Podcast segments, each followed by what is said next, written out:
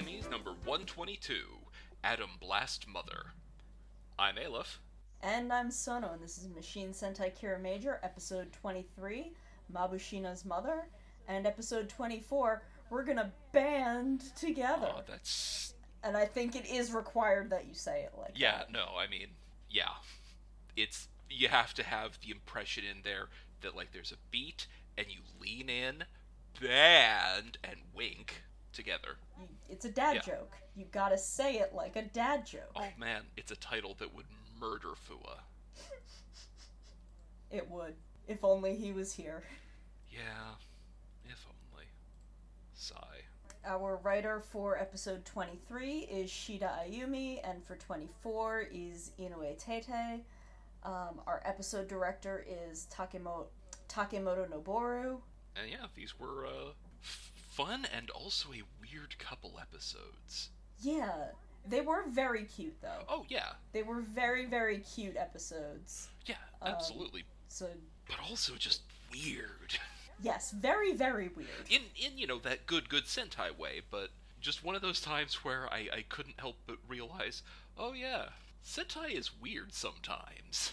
Yeah. Which, again, that's a good thing to remember, because, I don't know, you, you watch enough of of the Toei Tokusatsu stuff, and you're, you you lose some of the wonder that you had at first. Because I just, I keep thinking back to the first time I saw, what was it, uh, Superhero Tyson? The first one, and I'm just like, yeah, what am I seeing? I mean, look, my first Sentai was Go-Onger. My first one was Gokaiger, and I'm just like, wow, there's a Sentai that does that? And let me tell you, going back to Gokaiger after you've seen, mm, I'm gonna say like three quarters of the ones they're talking about, is a very different experience. Yeah, no, I need to do that, because I had only watched three at the time that I'd watched Gokaiger. Um, and I don't actually remember a lot of the Sentai-specific episodes. I remember the, the like, Gokaiger plot episodes mm-hmm. way better, because uh, I just didn't retain them because I didn't know who they were talking to. Yeah. Like, this is like this is kind of the, the reference point I have for how well I retained s- things related to Sentai I hadn't watched. I fully believed that Kai from Magiranger was not a prior Sentai character and was going to be a major villain of the show. I mean, look, I can see how you'd get there. I don't know how I completely missed that he was the main character of Magiranger. He he has a very different energy. Yeah, no, it's just I got to the end of that episode and I'm like, like I thought he was going to be kind of what Bosco ended up being. Mm. But I, like, didn't process at all that he was from Magiranger or any kind of prior Sentai. I just thought he was a dude that was gonna be evil. You know, it makes sense. I can see how you'd get there. Because, like, it, yeah, again, it makes sense. So, you know, I need to go back to, to Gokaiger one of these days and just see what I remember, what I don't, and uh, how differently I take in information. It is a thing I definitely advise everyone do. If you can. It is very weird when I listen to Superhero Getter, though, and I, you know, you get to the last verse, and I'm like, okay, and then there's gonna be another verse after this, and I'm like, oh no, wait, no, this this stops at Gokaiger, because that's what this is the ending theme for. Yeah, I, honestly, I feel like they should just do a new version of it every, I don't know, five years or so. Every time there's enough yeah. to fill up a verse. Because I know they did for Zyuohger, yeah. but also, like, mm, she, oh, that's right. Zyuohger's not very good, so. No, but it's like there's been a decade of Sentai since then. Yeah. So I expect there to be much more of the song, and then, like, I hit, um, you know, Shinkenger and Go-Sager, and I'm like, oh no, wait, the song is over. Yeah. Anyway, to get to the to the main point of the show, it's just, you know, these are good episodes, and hey, good episodes that made me think of Gokaiger, which is also good, and also by the same head writer, so...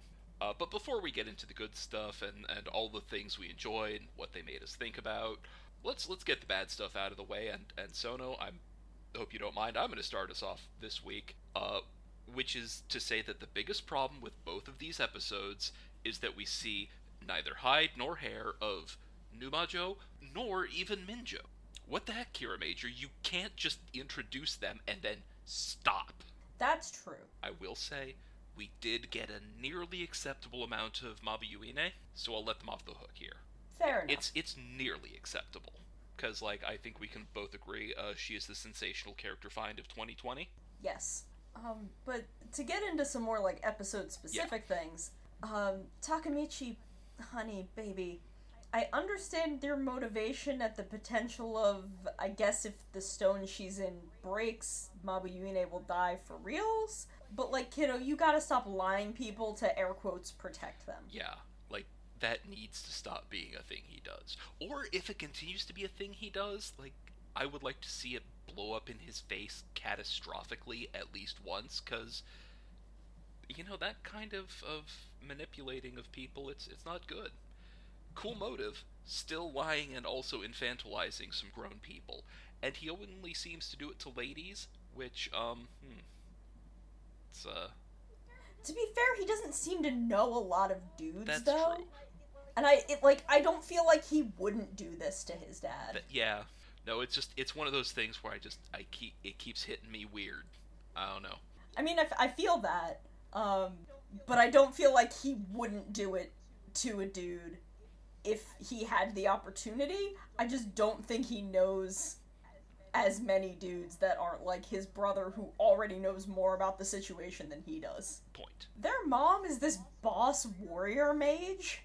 I'm pretty sure if he just told her from the get-go what happened, she'd get so mad that she would bust out of that crystal into her body that would materialize out of her pure rage and go beat up Garza and then Emperor Yodon, and we could just call it a day. Which, like, look, I understand from a meta level why they wouldn't do that, because, you know, this is probably the midpoint of the show, and having Mabushina just fix everything, uh, you know, it, it... Yeah, I mean, the show does have another half of it to happen, yeah.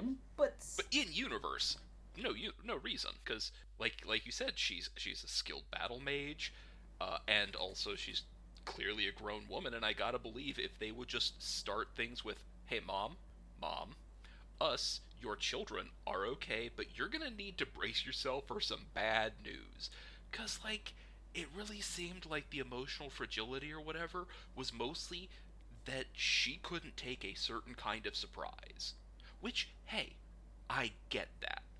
Like, if it, when I hit my super anxious stretches, like, my cat reaching up to try and get my attention for food, because what he does, he just, like, reaches up and, like, touches my thigh when I'm sitting down, right? If I'm in a really bad way, that much will nearly give me an anxiety attack. It's not fun. But, like, if I know things are coming, I can at least brace to handle it, and I won't end up a crying mess. So, like, you know, try and talk to her, guys. Just let her know some... When she's like, oh no, did something bad happen? Mom, Mom, you need to take a breath, or whatever the equivalent of that is. Because then we could have just, even if she wasn't going to bust out and, like, reform her body from the the particulate mass of of the Guardian Stone or whatever, like, at least you could talk to her. Like, Mom, take a breath. It's going to be fine. But yo, Kiramager, you cannot scare me by having this whole episode happen and then having her mom be like, oh, I'm so tired, and then, like, please take care of the earth, and acting like her running out of energy means she's gonna, like, die, and then Disney sequel fake out death me by having her just, like, go back to sleep. My heart can't take that. I'm an old lady. Yeah, no, that's that's fair. But I, I do hope, though, that we can get a bit at some point where her slumbering stone dreams bubble up into reality, and that's what makes a new robot or something. Or maybe they'll just go full Ava and let her turn into a new stone, which itself becomes a new robot. Then, yeah. like, Mabushina can pilot it. I don't know. I think I think that would be cool. That that could be the Kirame Queen. I don't know. I'm just I'm spitballing, and I'm really attached to the terrible pun that is Kirame Queen. But uh, from there, that takes us to twenty-four. Okay, so I'm a little confused by this kid. Um, because I get that he's scared because surgery is scary. Mm. Even as an adult, I, too, am afraid of surgery. And he's got some kind of illness, injury? Condition, something. Anyway, yeah. I, I don't know. They don't go anywhere near explaining it. Very non-specific. Um, but whatever it is, it means he won't be able to play the guitar unless he gets the surgery, and that he's trying to mask his fear by convincing himself he doesn't really care about music, even though he does. Um, but the way he acts seems more like he pretends he doesn't care about music because he just doesn't actually think he's very good. And there's never this moment of him actually expressing how much he really does love music. And I guess maybe it's supposed to be implied by the fact that when he hears his song, he breaks out of the, like, darkness depression and is brave enough to get the surgery. But, I don't know, he just, he seems more okay with having the surgery when Sayo tells him she likes the song or when he gets to hear it performed and see people enjoying it, but never has this moment of, no, this is this thing I really love and I want to make people happy with it and I want to pursue it, but I'm afraid of failure and I am projecting being afraid of surgery onto that. Yeah. So it never quite sticks yeah, it, or, like, hits quite right. No, it, it always feels a little just like three degrees off, which is a shame, because, I don't know, I, I just kept hoping for a version of that moment from the end of uh, Blue Blazes, uh, Aoi Hono, where they, they talk about the intensity of creative pursuit and how it's gratifying and terrifying and humbling and a lot of responsibility and all these other things too. But, you know, if it's in you, you gotta do it. And I just, I kind of hoped the kid would have that moment, because, I don't know, I approve of his rock and roll dreams. Even though they're, it's more pop, but modern pop is descended from rock and roll anyway. Also, I refuse to believe that this speaker monster is faster than Senna is. Dude. Like, the girl's whole thing is running. Yeah. I know it would be kind of a waste of time to have her chase him since he has to escape, because we need the rest of the episode to happen, but they could have at least had her, like, run around the corner and see him, like, Yodon portaling out of there or something and have just been a little far behind because he got a head start. Yeah. I don't know, it just felt weird that, like, he ran off and Senna's the one to, like, start to run after him and then be like, oh no, he was too fast. Yeah, don't negate the premise, Kiramager. Rule one, that's her thing. Also, why in the world would Juru assume that everyone else on the team has some kind of musical background? That's a very good question. Because he just walks up to them and is like, y'all know how to do music, right? And I'm like, why is why is he being asked to play guitar for his school festival? He's an, he's like a drawing artist. He's not a musical artist. Um, I mean, I guess it's reasonable to assume that Shiguru has some kind of training if he's seen Ace Attorney, which, by the way, is hilarious both as an Ace Attorney joke and that they made a joke about Bingo from Zero One, which I can say for sure is deliberate because both actors were tweeting each other about it after the episode aired. All I know is, um, like, I did not realize that last part, but all I know is over here we had to pause the episode because we were laughing so hard at the Ace Attorney thing. Because that's so good. It's hysterical. I want to watch that movie. Um, but, like, if, if he's seen that, or at least, like, heard of it, which he obviously has, it's, it's you know, reasonable to believe, like, okay, you probably learned some basics of how to play the bass guitar yeah. while doing that. Uh, but why would he assume that Senna, a track athlete, and Tametomo, an esports player, would have any kind of musical training at all? Yeah, I, it is a really strange assumption. Unless, of course, it turns out that Japan is, like, much better and more universal about musical education than I would imagine. But I don't... I have no evidence... I, I can't imagine it's enough that you can just, like, join a band on a whim. Yeah, it's... And know how to play a song in, like, eight hours. Yeah, it's, it's really... It's weird. Man, when Juru asked, what's a jukebox, I felt as though I was punched directly in the face. Um, Kiramager, please don't do this to me or to the parents at home who are watching this show with their children. We're tired. Yeah. I mean, like, sure, it's funny, but wow, that is mean.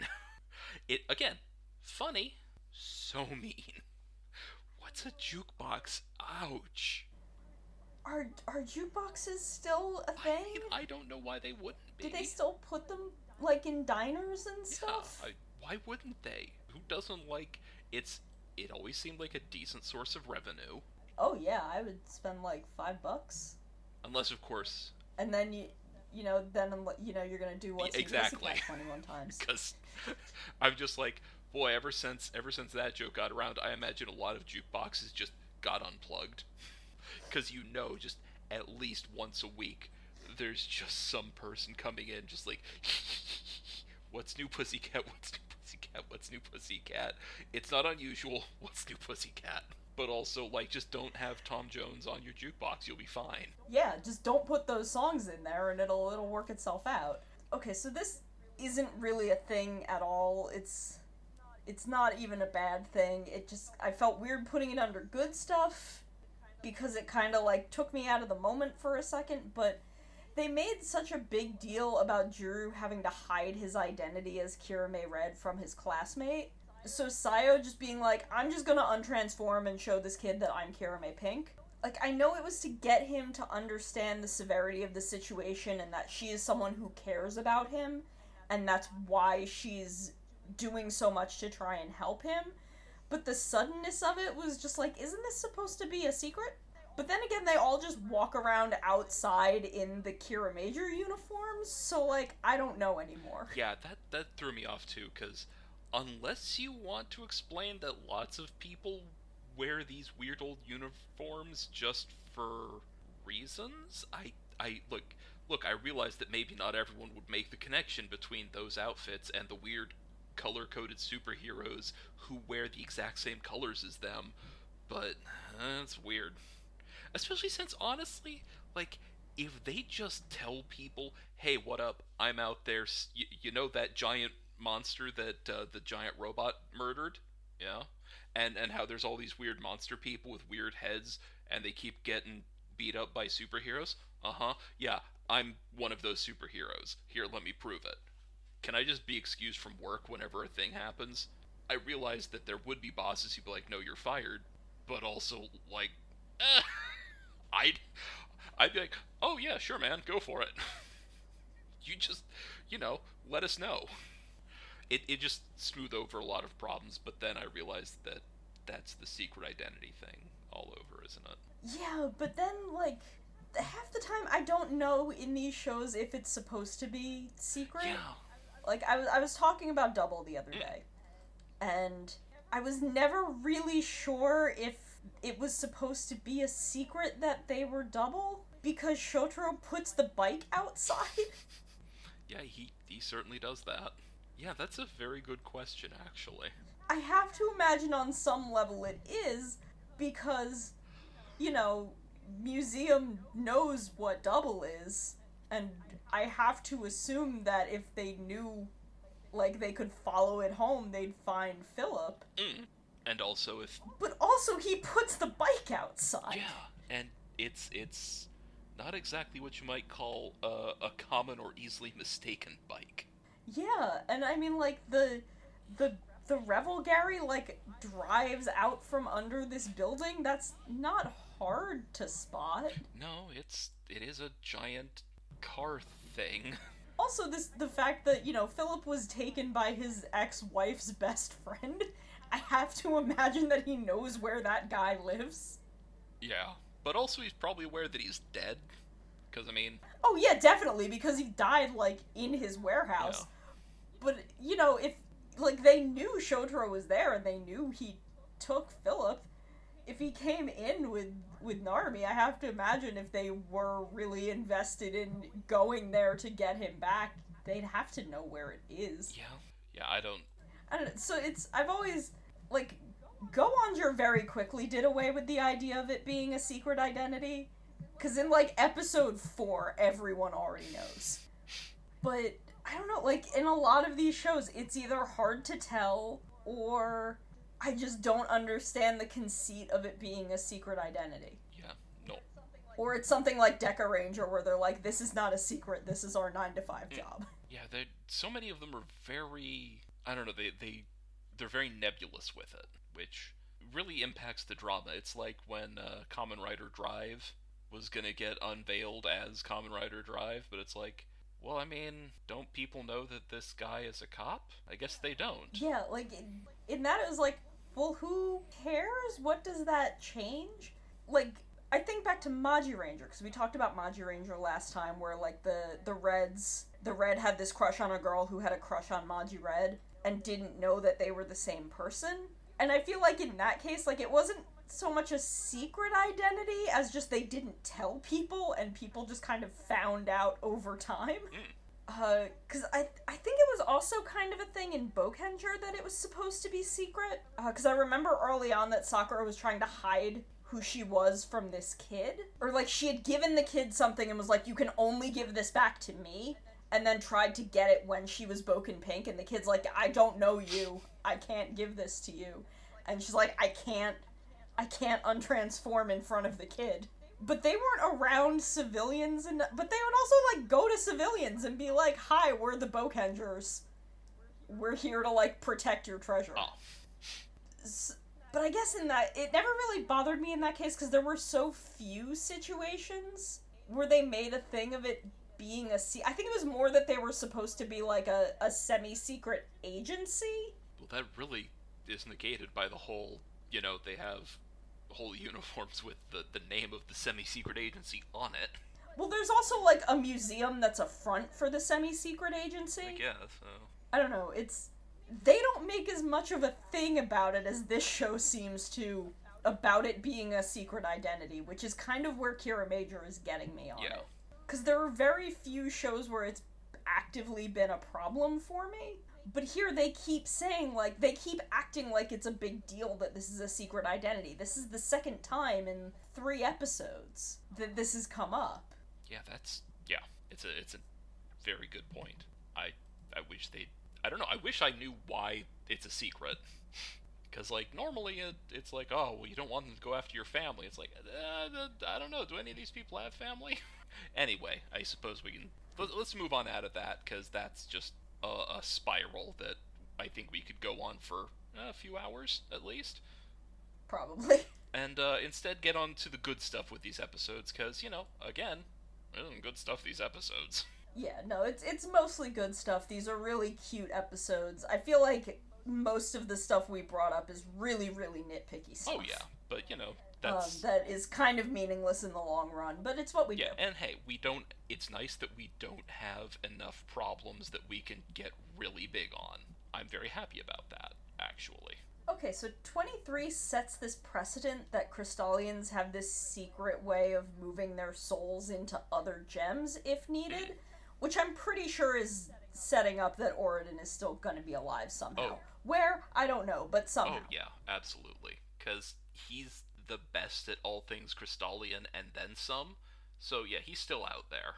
Besides, he's got to be beaming into Juru's head from somewhere. Yeah, uh, but it was super cute that, like, when it was announced, everyone got excited that Mabushina would get to see her mom, and it, and like the girls all kind of rally around her, and the dudes are, like, cheering, and it was just really sweet to get to see the whole team get excited like that together. Yeah. That, you know, something good was happening for one of them. Yeah, and it, it just, it felt like a really big win, even though, like, you know, it's just sort of a, hey, actually, it turns out, but it felt like a good win, and the sort of thing that I sort of imagine we'll be anchoring ourselves around, uh, because we're gonna need something to rally around when things get intense around, uh, thirty or so, because that's, that's usually when the big, oh crap moment is. Yeah.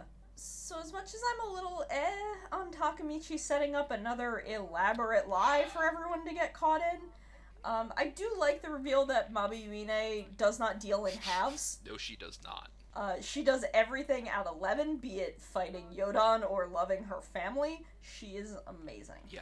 There is no molecule in that rock, nor spark in her soul, that has ever even thought about messing around, and I'm here for it. Because it's, honestly, it's been a long time since we had a mom in a Toei Tokusatsu, like, generally.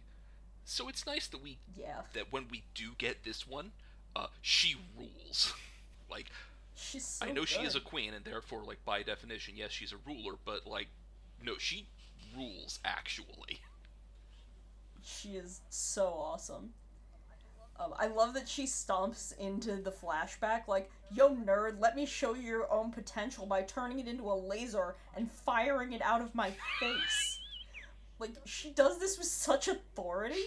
There's no like, aw son, here, let me help you figure this thing out. She's like, hey, no, just do this, and I'm gonna show you how dang cool your mom is. And, like, look, she does show us how cool she is.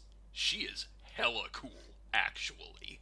For the two weeks since this episode aired, I've been laughing at this bit from uh, the beginning of his- the history of everything, I guess, where uh, Bill Wirtz is explaining how the ozone formed, but then changing it in my head to Takamichi and Mabushina just being like, our mom is a deadly laser. That... I, I really love the history of everything. Um, and I, like, that line specifically has always been very funny to me. I mean, it is. And it just, like, my brain just got stuck on that. Because, like, I don't know, look, they opened this episode with this flashback to Mabushina shooting a laser out of her face. And, like, y'all had to expect me to fixate on it because it's amazing. It, yeah. And also, like, the sun is a deadly laser. Like, that's such a good line. So yeah, adapting it to our mom is a deadly laser, heck yeah. But also, like, our Tokusatsu mom really is a deadly laser. And I look forward to her carving, carving Emperor Yodon in twain, because you know she gonna. Yes, God, I can only hope. I, I can only Or hope. At the very least, like, you know, gonna roll up to uh, Numajo and just be like, hey, what's up? I lived, witch. And then just laser her. Oh god, yeah. I really, like, I'm honestly hoping that someone does the translation just, I lived, witch. Because, I mean, look, I'm I'm not above a meme, is what I'm saying. I'm not above a good meme. But also, like, she's just going full force at being a mom, and the absolute drama of Mabushina just, like, tripping and stumbling, and not even really seeming all that hurt. Like, just the fact that she does it and she goes so hard. Like, I wish she was going to be a permanent fixture in this show instead of a sometimes food. Honestly, the one and only defense of the decision to make her a sometimes food is that Mabushina is so extra she'd take over and overshadow the entire show without even trying. I mean, that is fair. But also, like, ah, uh, you know, there's worse things she could do. I also love that we're coming back to Crystallian theater. Yeah! And not just theater, but musical theater. Yeah, it's... They have musical it theater? It is so cool, dude. Like, I love it, but it's also kind of weird when you think about it, since creative works have been kind of said to be, like, a thing only Oradin can do. But I guess a lot of their theater seems to be based around, like, possibly true-ish folklore. So maybe these are things that started out as, like, imitation, and spinning out from something that exists is more possible for them than making up something from nothing. Um, and music is also interesting, but they do chime when they laugh, so they are sort of a naturally musical species. So, like, notes already exist, they just have to decide on orders and combinations. And I feel like talking about it this way makes it sound like I'm diminishing the hard work that goes into both theater and music, but trust me, I'm not.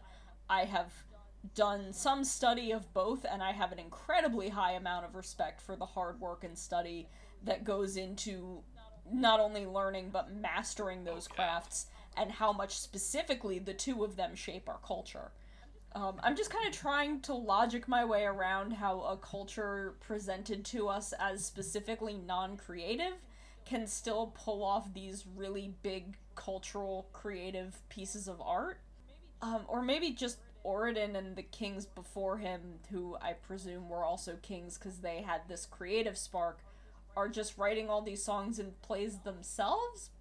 I mean... But I don't know how I feel about yeah, that. Yeah, same, because...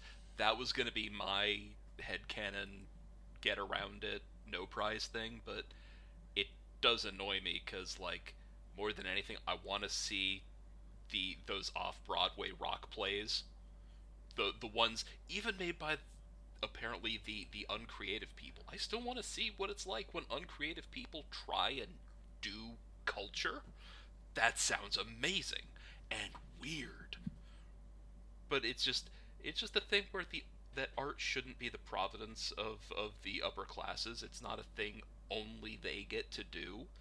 But I guess, especially, but especially since in this episode they murder a monster that is classism, I I get the impression the show doesn't really think that way, but it's just, it's a weird hiccup in the lore, and I hope they just keep forgetting about it while also letting Crystallia have a culture.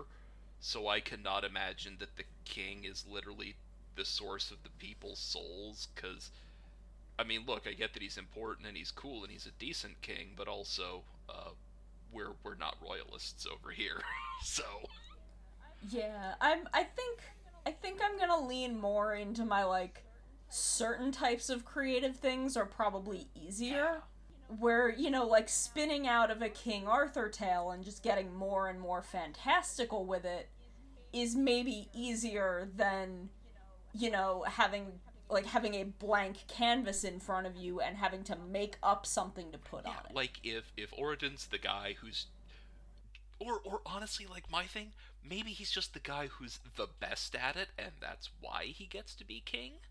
I don't know. It's just, it's a weird hiccup in the in the hashtag lore, and I just I don't want that to be the case, because I really want to imagine all of the weird off-Broadway plays that these rocks put on.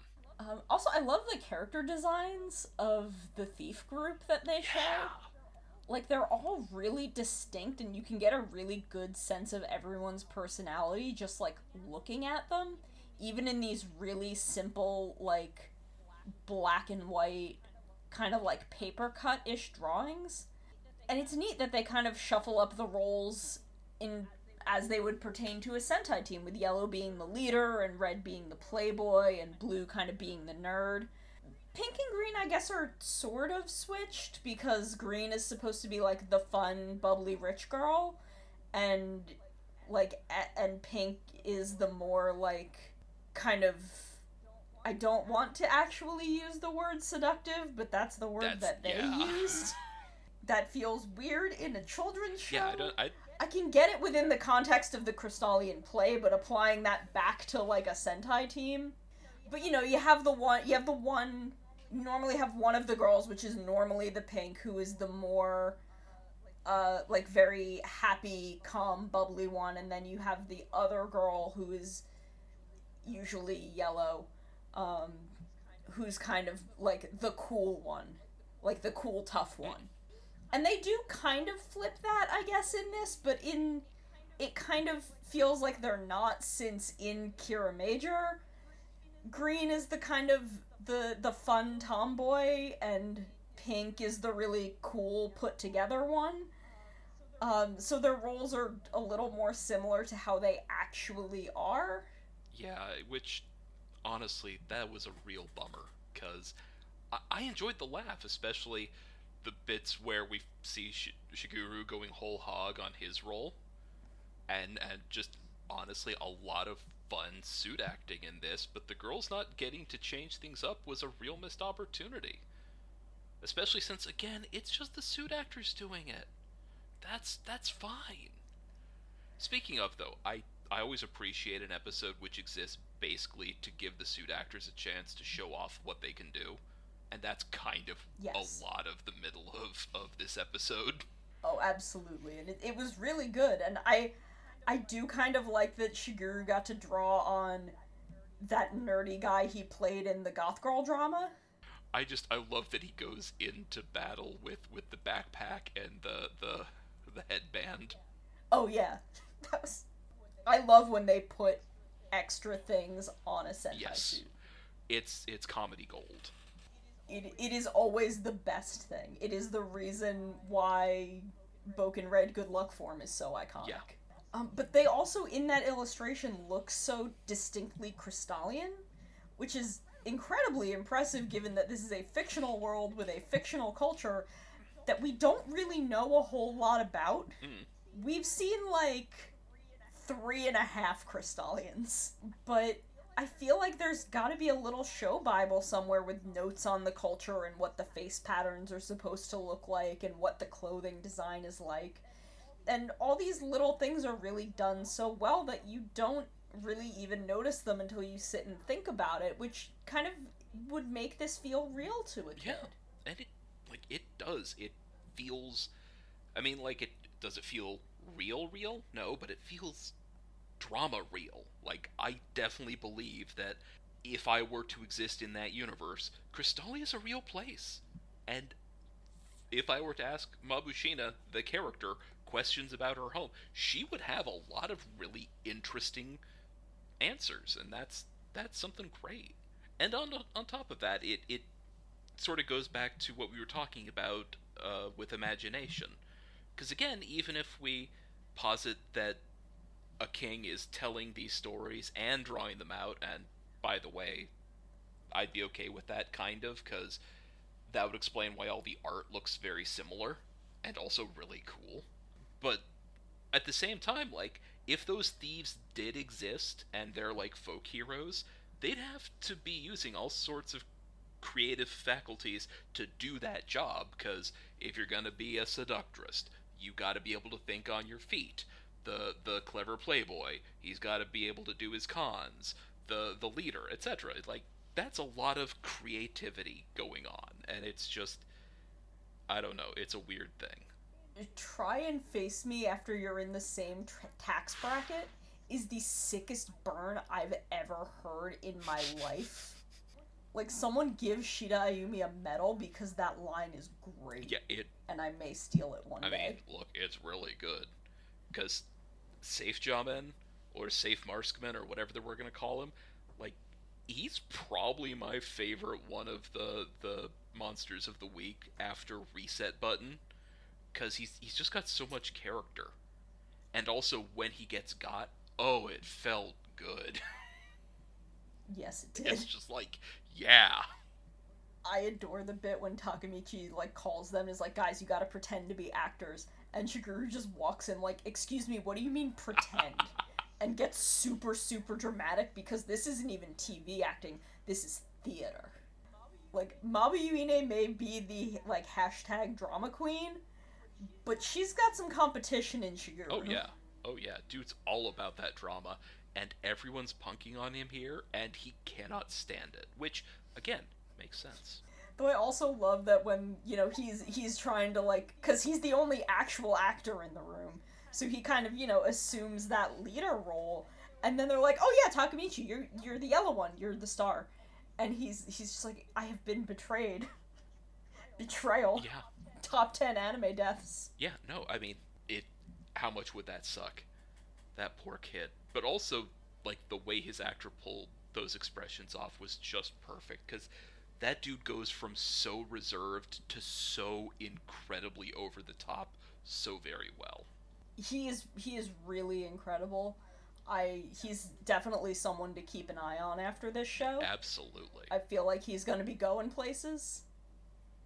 I really hope so. He deserves it. I do really love Oradin instilling these, like, values of kindness right into the culture. Mm. Or, you know, that that's such a big thing in their culture. Just, like, be good to each other is a guiding cultural principle for Crystallians, and that was really nice. I hope a lot of kids hold on to that idea about giving and receiving kindness. Yeah, and because it's, it's a good way to just be. Because even if you can't always give back twice what you get, that's a good principle to cling to and a good thing to seek to do. And and knowing that it is a well-known saying on Crystallia honestly gives Garza whole new dimensions of suck. Because, like, dang, whole culture's about trying to give back to others and do just want to take, take, take. Man, yeah. Garza sucks. Man, Garza's awful. He's the worst. I love him. He's a great villain. But wow, he's just so awful. Oh yeah, it, and it's, like, that's the thing. The the... fact that he is so terrible is why we love him, because yeah. it's it's just so fun how terrible he is. And just because every the more you think about him, the worse he gets, because every time I I appreciate that every time you think, oh man, he's gonna he's gonna have a uh, uh, he's gonna show us his softer side. He's gonna he's gonna turn it around. He's gonna maybe show that he has some decency in him deep down, or or that his grudge is because he feels he's been wronged somehow. And it's just like, no, no, no. He's yeah, he just terrible. Sucks real bad. Again, I just I still love. Hey, what's up? I also know the shame of being a little brother.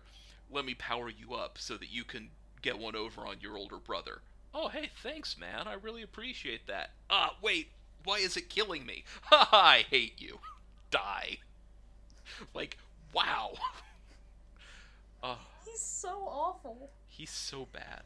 I did feel really bad for, like, little Mabushina, though, when she was too nervous to sing in front of her sick mother.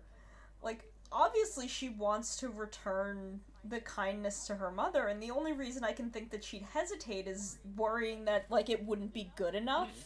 Or that if she's supposed to return, like, twice the kindness, is her singing really worth that? Yeah.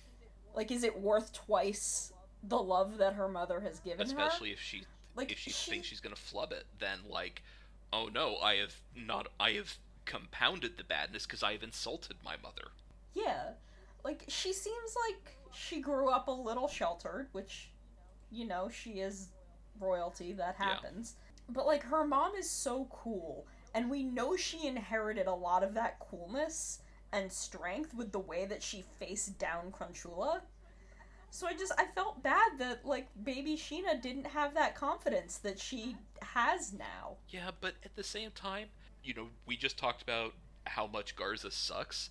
This is one more way that Mabushina's great.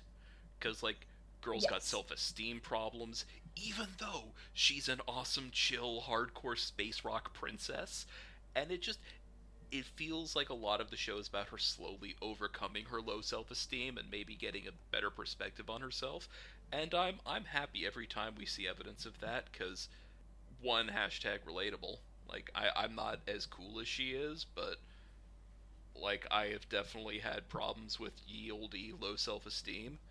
And, I don't know, seeing her seeing her fight her way past it is, is really is really beautiful. Yeah, no, I mean, I feel that. Yeah. I love her. These are all the reasons that I love She's just her. Such... I just, I felt bad because I'm like, no, your mom's going to love you no matter what you yeah, do. Yeah, but... Look how cool she, she is. Doesn't... You have good parents. Yeah, she does. But I guess it's, you know, it's that thing, like, it, sometimes your low self-esteem, it's just, it's hardwired in you. Yeah, n- again... Yeah. I feel that. I know it. Yeah. Oof. I just, she's a good baby and I want her to be happy. Me too. Like, I I love that absurdly cool space rock. I also adored the bit where they're like, okay, now we're going to watch the play on T V. And Mabushina is just like, oh honey, you don't watch theater on T V. Takamichi, grab us a folding chair. We're gonna, we're going right now. Come on. Snap, snap, kids. um, like, again, she does everything at eleven and I love her to death. Yeah, she... Again, she rules, and I hope she comes back soon, because that was, that was just, oh no, no, you don't, oh hey, we got front row seats, excellent. It's just so good. I also love that the Kirame Stones just, like, come along, because they're like, we do not know what to do, we are so deep in this, we just need as many people around to lie as we can get. Yeah, we, we gotta back each other up, man. It's so good. I also appreciate that this monster imparting the importance of two-factor authentication. Like, take a lesson, kids. one password is easy to crack, but having redundancies keeps your accounts safe. Yeah, and, like, it's just a good idea, dang it. No such thing as an unhackable password, but you add in other elements, and things will quickly become too complicated to even bother with. So, like, hey, good on you, Safe Jamen. You horrible, horrible man who gets got gloriously. We'll get to it. I also love that the, the famous climax of this, like, high melodrama theatrical experience is a pop song that seems to come out of nowhere in the plot. Yeah, and look, I'm here for it. Because I, I just want there to be an episode that is nothing but Crystallian theater.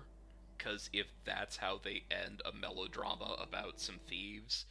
Uh, like, I'm here for it. Like, oh no, every, the drama's really tense, and then just someone straight up walks in from, from, what was it, upstage? Or like the, the the back of the back part of the stage. It's been so long since I've done any theater stuff. That's upstage, yeah. Yeah. yeah. And like just someone walks in from upstage just singing an insert song, or honestly like kind of a mid-tier Eurovision number during the big reveal of the mystery. That sounds amazing. That's how they should do the, the clip show. God, just, yeah. What is the clip show? Uh, we don't, it's not even really a clip show. It's just a bunch of these cool shadow puppet, shadow art things uh, that describe what happens. And then Mabushina sings a new song over, like, and what will happen? It just, it'd be great. It was also just really cute getting to see her sing and get some spotlight and have the confidence to do so, because she just loves her mom so much that she doesn't want to see her in distress. Yeah, and honestly, I really loved it as a character moment. And also just as a chance to have this weird, sort of silly thing happen, but for it to also have a good amount of emotional heft behind it. And it was it was cute that she got this nice little costume change, and all the Kirame stones come in to, like, help and sing with her. Yeah, I mean, seriously, her, her costume change was great, and the Kirame stones as backup performers, it just, like, I know it's kind of redundant to say, but it made the whole moment sing for me. Just so beautiful. Like, there's a level on which it felt kind of forced, but the whole thing was so sweet and fun that I honestly do not care. Like, because what the kids are going to remember and take away from this is how fun that moment was.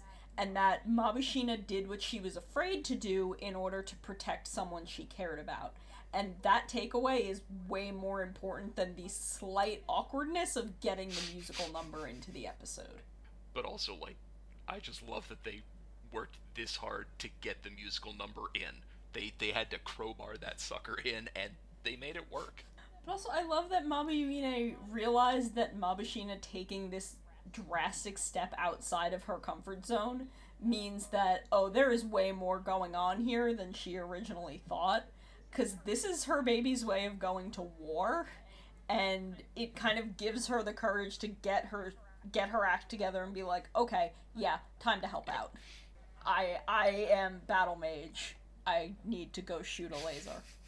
Also, like, it just hit me how Macross a sentiment that is, actually. Like, how do we know she's going to war? Pop music. But but seriously, like, Mabushina's calm acceptance of what this all is and what it means, honestly, it kind of drove it home for me. It made the whole thing feel that much heavier. And that's real impressive as a performance, because, like, it's from a crown being shaken by people's hands that are reacting to a static face helmet. Like, when you stop and think about the layers they're working with, that's really impressive. Yeah, there is some really impressive acting between Mabushina and Mabushina in this episode when you look at the bones of yeah. it. I mean, you know, it's just, it's two really good voice performances bolstered by two really good bits of suit acting. Admittingly, it's two bits of suit acting done by one person, because one of them has to just wiggle the ground. One of them is just waving the thing around. I mean, honestly, they're very good at it, because they do make it look like it's, you know, much like when they're holding the Kirame stones. It's like, it definitely looks almost like it's being pulled under its own power, which, you know, considering that it's absolutely not the case, that's that's impressive. Look, this even more makes me want Mabushina to be able to use the crown to transform and have her mom as her Kirame stone partner. Because, like, how awesome would that yeah, be? That would, at the risk of, of repeating myself, that would rule. Like, there's even this other cockpit in Dashark, yeah. and it's white. Like, and Mabushina just being in the robot makes her able to fire a laser from it. Like, they can just give Mabushina that robot made of her dad's special train and the Kirame stone that saved her from the curse. Like, it writes itself, and I'm really hoping this is all some kind of foreshadowing. I, I will hope the same, because, like, gimme. Because, like you said, it's the king's train, so part of Mabushina's growing up has got to be taking it over, right? And it's it's not like Juru would be having a problem with it. He'd be happy for her, because, you know, he's got he's got Oradin beaming into his head anyway. Yeah, he's a good kid. Though, like, he's he's a good kid, but also he's kind of scary, because, okay, this is a little thing, but the way he took out Safe Jamen after they, you know, ripped his face off was brutal. Like, holy crap. It was. Juru just shoves the gun blade into the safe that is, you know, this dude's head, and then we get the close-up on him pulling the plasticky trigger, and then there's just this massive explosion, and bits of the of the back of the safe just fly out over the explosion. And, like, even if he's still talking and stumbling around, like, uh... wow. I realize that Kill the Monster is just how Sentai do, but dang, Juru, you gotta be that thorough about it? That was really brutal. Like, I, I did kind of, like, stop and was like, oh, hey. Yeah. Uh, like, I don't know, maybe he got a little too into his role in the play? I, I guess, because he's a rich playboy, and as Safe Jamen shows, rich people can be pretty vicious. So, I don't know, man, but I'm just like, dang, Juru. I, I don't normally oh, yeah, say maybe. this, but take it down a notch. Y'all, I do gotta point out, Machine Dashark does have laser knees. Yes, he does. We are blessed with a second mascot. At least the second that I can think of. I feel like we would... I feel like there was another one. Yeah, probably, but I don't remember. Yeah, I, I really don't... Re- I want to say it was in Zyuohger, but I'm not sure, actually. I'm, I'm not sure. I feel like there's a third one, but I'm not gonna think too yeah. hard about it. But, you know, hey, laser knees. The thing I think yeah. is funny. I mean, it is pretty funny. I do like that we're swapping the ending theme for character songs for, like, two months. I'm not sure if they've ever done that with a full character album. I feel like they've done it with, like, a couple individual songs, but it's a really cute, fun idea. I kind of hope that it isn't going to be eight full episodes of trying to force a musical number into every episode. Yeah. But, you know, twenty-three does it well enough, and twenty-four builds the plot around it in a nice way, so I don't know, we'll see what happens. I'll live one way or another. It's it's still a really cute idea and a great way to promote the character albums, and just kind of a nice change of pace at the end of an episode. It makes me wish Tokuger had done it, uh, because they had really good character songs. Yeah, they did. And we would have gotten to see Wagon sing about taking selfies, and that's really the reason that I want it. I mean, I, I want, I would have loved to to see them integrate, or, or make a music video for Akira's Working on the Railroad one. That was really fun. But, like, look, I'm just, I just want it on record that I'm really here for them just finding a way to shoehorn in a musical number, because not for nothing, Kiramager kind of stumbles here and there, but, you know, that makes sense, what with having to, like, stop early on, and what feels like some pretty clear shuffling of arcs and episodes and ideas just around. Though, like, now I mention that, I feel like the last Arakawa Sentai, you know, Gokaiger, had a pretty similar bit of shuffling around to do, too. So, I guess if things are going to be chaotic, at least they can be chaotic in a way that's cute and sort of sweet, and at least have a, a fun theme behind them. And also with uh, a head writer who's good at rolling with those sort of punches. So, you know, that's nice. Also, the end screen implies that Hatake Minami will get a song, which I'm personally really excited for. And usually there's a villain song or two, so I hope that, like, we get...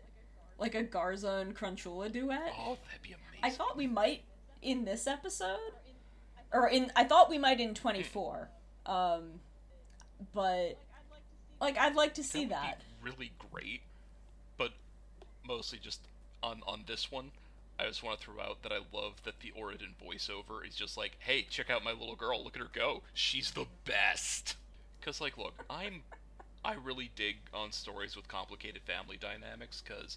You know, family dynamics be like that sometimes, and it's nice not to feel alone and to see them reflected and and to see something come out of them because, you know, that's what often happens in stories. But at the same time, I also really love seeing media where the parents are just their kids' biggest fans. It's it's really sweet. Anyway, but uh, that takes us into twenty-four. Um, I love that Sayo and her doctor friends just have a band. Like, just her and a couple other doctors are like, let's start a band for funsies. Um, like, that's really fun. And I also like that in the band, Sayo's the drummer. Like, you don't see a lot of female drummers out there, and I thought this was gonna maybe be her character song week, because it was, you know, her episode. But they really surprised me by having her play this really fundamental music role that kind of also lets her come out of the spotlight a little if she wants yeah. to. Though, like, there was a long discussion over here as to whether or not Mio Kudo can play the drums, but if she can, I have found no evidence of it in a very cursory Google search. So, you know, shrug. But yeah, it ruled that she was a drummer. That was really good. I kept wondering how much of it it was because, I don't know, maybe someone on staff is a Phil Collins fan, because I bet she, like Phil, could just straight up be both the singer and the drummer if she wanted. But, you know, she's not a glory hog, so she's cool like that. Yeah. Um, but, man, is there anything she can't do? Like, Kiramager, prodigy surgeon, amazing musician, lyricist. Sayo is too powerful for this world. Truly, she is the sun which allows us all to shine that much brighter. Also, okay, is it is it creepy if I po- point out that her outfit is really cute this episode? Because her outfit is really cute in this episode. I mean, I don't think it's creepy to appreciate someone's sense of fashion. Okay, cool. I, you know, I just always worry. Yeah, no, I mean, it's it's a cute yeah. outfit. I sure thought so, but anyway. I also love that this monster interrupts the team pose with his bad noise. Like, it's always fun when we can shake up the stock footage a little. Yeah, that was so good. Honestly, I adore the noise monsters, just everything. I know I just said Safe Jamen was one of the best, but Noise Jamen, he's gotta be up there too. He's so good. And just so awful at the same time, because wow, what an evil power. I do also really like the bit of them, like, we're forming the band, and they're like, Takamichi, can you play anything? No. Yep. It would, honestly, one more way of, of edging me onto his side, because, like, I may not uh, enjoy my inability to make sense of making music, but him being, like, the one guy who just can't in the whole crew, I don't know, it made me relate to him that much more. It's also, it's nice to see the things that he doesn't know how to do. Yes, it's it is really cool when he's just bad yeah, at something. Because, you know, he doesn't spend a lot of time being bad at things. But also, like, the idea of making him the roadie when a big, significant trait of his character is that he's got a lot of endurance and can lift heavy things. Like, that was a neat way to keep him included. Mm, good point. I also really love the lore drop of specifically music-related Jamen getting power from attaching to humans. Um, it's a one, it's a really cool callback to Goth Idol, and it sort of explains what was going on there and why that was the way it was. Um, and it also heightens that tension by explaining that, then cutting right to Yukio with speaker next to him, and then immediately cutting away from that back to the team at band practice. It's a really nicely done little sequence. It really is. And also, like you said, a, a fun bit of lore building. Also, and I think it was around this point, um, there's a shot where the the monster has absorbed Yukio, and we see, like, whatever you, what do you call, like, the, the visualizer on the front? Oh, like an, like yeah, an equalizer? Yeah. And it's just, like, lit up in the in the mouth area. I don't know, man. That was sick, and it really drove home that, yeah, he is being powered up by attaching to the kid and just drawing on all the kid's messy emotions. That was really good. Yeah. Um, I, I adore Garza busting in with the electric guitar to play some really awful heavy metal.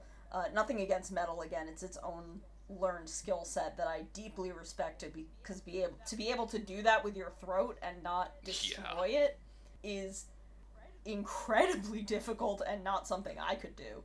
Um, Garza's is just deliberately very bad. Um, but just that he goes absolutely ham on it and is having such a good time that he keeps going even after the monster's already defeated, because he just is, he's lost the plot and is too busy enjoying himself, and Crunchula is just like, you know what, I'm just gonna let him have this one, and I'm gonna yeah, go. Which, you know, smart move, Crunchula. That's...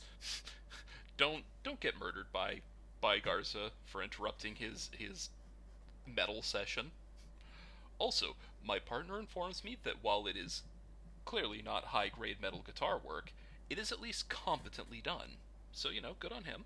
Yeah, I mean, well, of course it's not high-grade stuff. Garza sucks. He wouldn't put in the time to actually learn how to do it, like, really well. No, he really wouldn't. He just trusts his Kala mentality to take him all the way. And, like, of course he would. He's not going to train at, he's not going to learn, he's not going to practice like the rest of the heroes do. And also, like, if you point, ever pointed out his technical deficiencies, he would just kill you, uh, which is just even more reasons he won't learn to get any better. And also one more reason it would, you know, one more aspect of his suckitude. But still, I just, it was hard not to enjoy seeing him just get into it. Because the Kala mentality equals metal. Like, yeah, okay, it's an obvious move, but seeing them take that obvious move and just do it so earnestly and create something that Garza actually likes, I don't know, it just, it put a smile on my face, and I hope we get to see him lament that he doesn't get more chances to rock out, because, I don't yeah. know, I want to see his guitar maker return. That'd be great. When we saw him in the preview with the guitar, I thought maybe it would be, like, his song this week, if not Sayo's, because it was her episode, so they kind of threw me two red herrings on this one. That said, I, I really do hope it's a preview of his character song. Yes. Like, just yes. him and Crunchula doing a, a, I don't know, in my head, like, you mentioned the duet, and in my head it's a, anything you can do, I can do better. Oh and it's God. just, except it's, you know, metal versus violin. I don't know, that'd be fun. Have you ever seen an electric violin? The ones that are just kind of hollow? And they're just, like, the frames? No, there, there's these, like, big, crazy metal ones. Let's see if I can find one. Because, like, the only ones quick. I've ever really seen are, are, like, they're really small or, or just kind of, like, the frame. I've I've seen this one that was this, like, huge metal horrifying thing. Like, it, it looked like some kind of Sentai villain weapon. Yeah, I'm not I'm not finding it. Oh, that's a shame. Also, I'm finding out that there is such a thing as MIDI violins, and that's amazing. Oh, wait, I found it. Because that is MIDI amazing, interface though. Violins. That's that's astounding, and oh my goodness, that thing's amazing. We're gonna have to we're gonna have to put a a link to that in the thing, in our as mentioned, because everyone needs to look at that, because yeah, it definitely... Like, that's the thing that I want Crunchula to be playing. Yeah, absolutely. Because that definitely looks like the, the electric violin to end the world. That's... wow, that's cool. Also, okay, to, to get back to the thing before I just start talking about all sorts of weird electric violins... Okay, I have to preface this by saying I know it's going to sound like I'm busting on Tamatomo's actor. I am not. I'm I'm being very honest in my praise here. I just really appreciate that while the character and the actor can sing, and sing pretty good, it's one of those things that, you know, he sings pretty good for, like, a karaoke bar regular or something. You know, he's got the knack for singing. He's good at singing, but it's clearly not his thing. Like, I don't know what the actor's thing is, the character's thing is esports, but, like, I bet if you get a couple in him and you go to a karaoke place, he'd be the biggest mycog around, and I don't know, it feels like I know more about Tame away from his gaming, and that's neat. I, if he's gonna be great at one thing, I want to know what his second thing is. What's his hobby? Because, like, honestly, Tamatomo's low-key one of the more interesting characters to me, even as I am pretty sure he'll join the ranks of yellows who don't get to do a whole lot but make an impression regardless. Yeah. I mean, he he is getting an episode next week. The next episode is oh, okay, his. cool. Um, so I, I am hoping that he gets a couple of really good episodes. Because, uh, I mean, his first episode was very good, but I feel like he really hasn't gotten real. Well, he got uh he got reset button. Yeah, yeah. So we we got his first episode, we got reset button, and now this. I kind of I I hope he gets maybe like three more. That'd be nice. I feel like that'll put him in a good place for a yellow, along with kind of all of his background stuff. Mm. I just I still feel really bad for Spada, who got nothing, nothing. in Kiramager. He got the shortest end of that stick. Which, you know, I get it, but also, like, mm. I mean, I get it, because the the writer clearly only wanted to write Stinger and yep. Naga, and no one else. But, I mean, like, you know, like, Hammy and Garu and Raptor, they all at least had something. But, like, yeah, Spada got next to nothing. I think he w- he got, like, a subplot in someone else's episode, so... He he got the... When we... when. There was Eris. Like, she was into him for, oh, like, right. one episode. Yeah. And then he... In, in the early thing, he had, like, a subplot in Raptor's episode that he was kind of, like, the antagonist of that, because he didn't want her to, like, be a Kiramager because he was worried she would get hurt. Mm. And those are the only two things he did in the whole show. Yeah, basically. Anyway. Yeah, I, I just... I feel for him. Because he w- he was really interesting. Yeah, he had a lot, he, like, had a cool thing, he had, yeah. Um, but it was really cute to see Sayo get to do the, the Kiramaking when Mabushina told her the transmitter was ready and, you know, have her be the one to get the idea to cancel out the noise pollution by playing Yukia's song to try and, like, show him how great it is. And her little drum solo at the end of the song was very, very cute. Yeah, it cute. really was. And I just, like, I adore the random people out in the streets who were just, like, going about their day, and then they just hear the song, and, I mean, like, obviously they were, like, in pain because of the monster first, but instead of going about their day once that stops, they, like, stay there and dance for a while. Yeah. Like, I feel yeah, that. Yeah, really good. Like, way to show us, also, who's on the side of the people. And also, like, those are just some really cool people. Hearing a good jam that just puts them in a good mood and they start dancing in the street, like, I am all about that. That's really beautiful. Um, also, just all of them being so tired at the end because they stayed up until, like, five in the morning trying to learn this song that they all just, like, literally just pass out on benches was very cute. I I can oh, relate. Oh, same. Like, I've, I I know you've you can go a little harder on that than I can, but, like, even I've been there. They deserve that nap. They were practicing all night, and while in the abstract, that's cool. Yo, body... Yeah, don't bodies require things. Kids, don't do that. Please go yeah. to sleep. Trust and, like, me. You, you know it's gonna feel like, oh, but I can just keep going, and it won't be a big thing, but just... you, the work won't be as good. Like, just get some sleep, recharge, come back to it fresh. Um, also, I, I love that during the actual ending theme performance, Takamichi just wanders in while everyone's playing, and they're all like, what are you doing? And then just kind of roll with it, because it's like, he's just like this. Yeah. I mean, yeah, how are you going to fight him?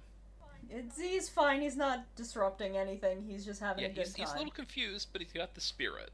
And, like, look, you get partial credit for that. If you got the spirit, uh, I can't get mad. But yeah, that's that's pretty much it on...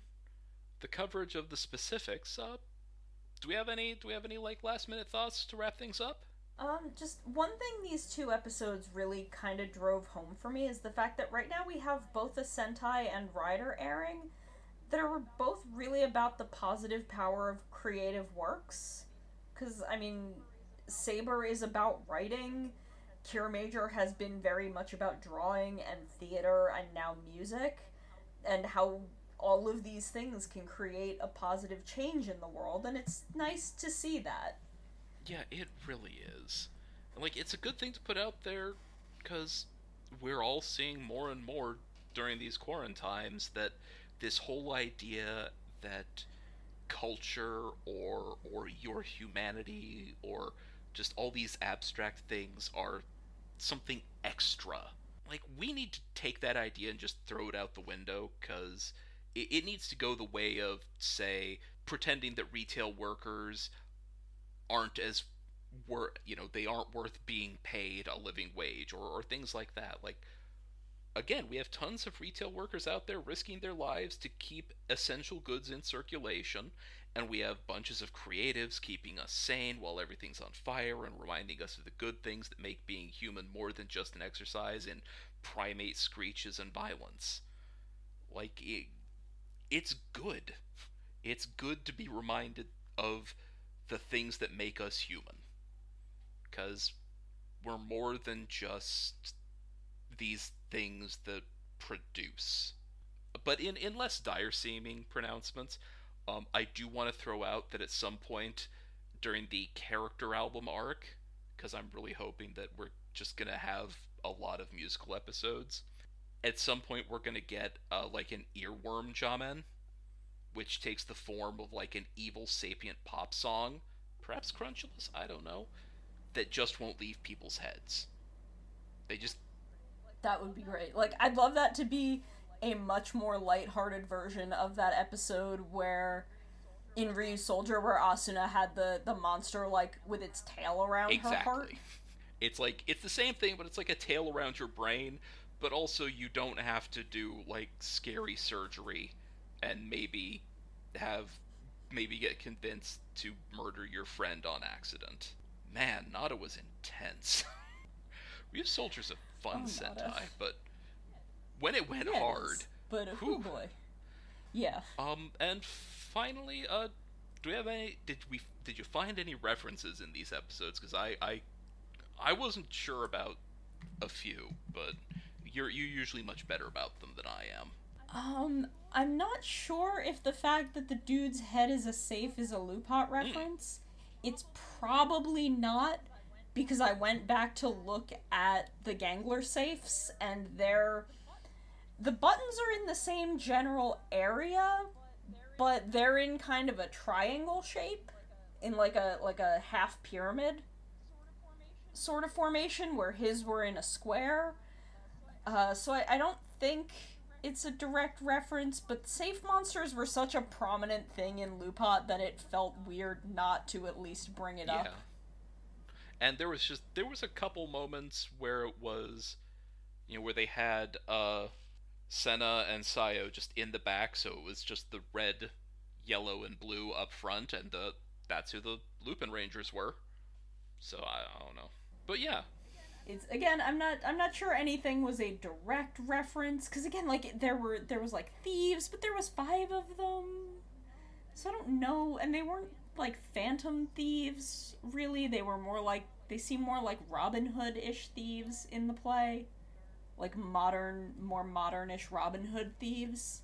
So I'm not sure if anything was supposed to be a Lupot reference, but safe monsters were the thing in Lupot, and this was a safe monster. I, look, I'm here for it. So, covering my bases. Alright. Then, uh, any other, any other last-minute thoughts before we wrap things up? Uh, not really. Just cute episodes. We may have a couple more cute breather episodes before we kind of barrel back into the plot. Looking forward to them. Especially if they can find a way to, uh, massage in some, uh, some more musical bits, because, look, I realize that it, it can be kind of awkward, but also it can be kind of cute, so... I mean, like, look, e- even if it... is kind of awkward, as long as it's fun and cute, I don't care how awkward it is. But yeah, on that, uh, from all of us here at Laser Knees and the rest of the Toll Network, I'm Ailish. And I'm Sara. And shine on, crazy diamonds.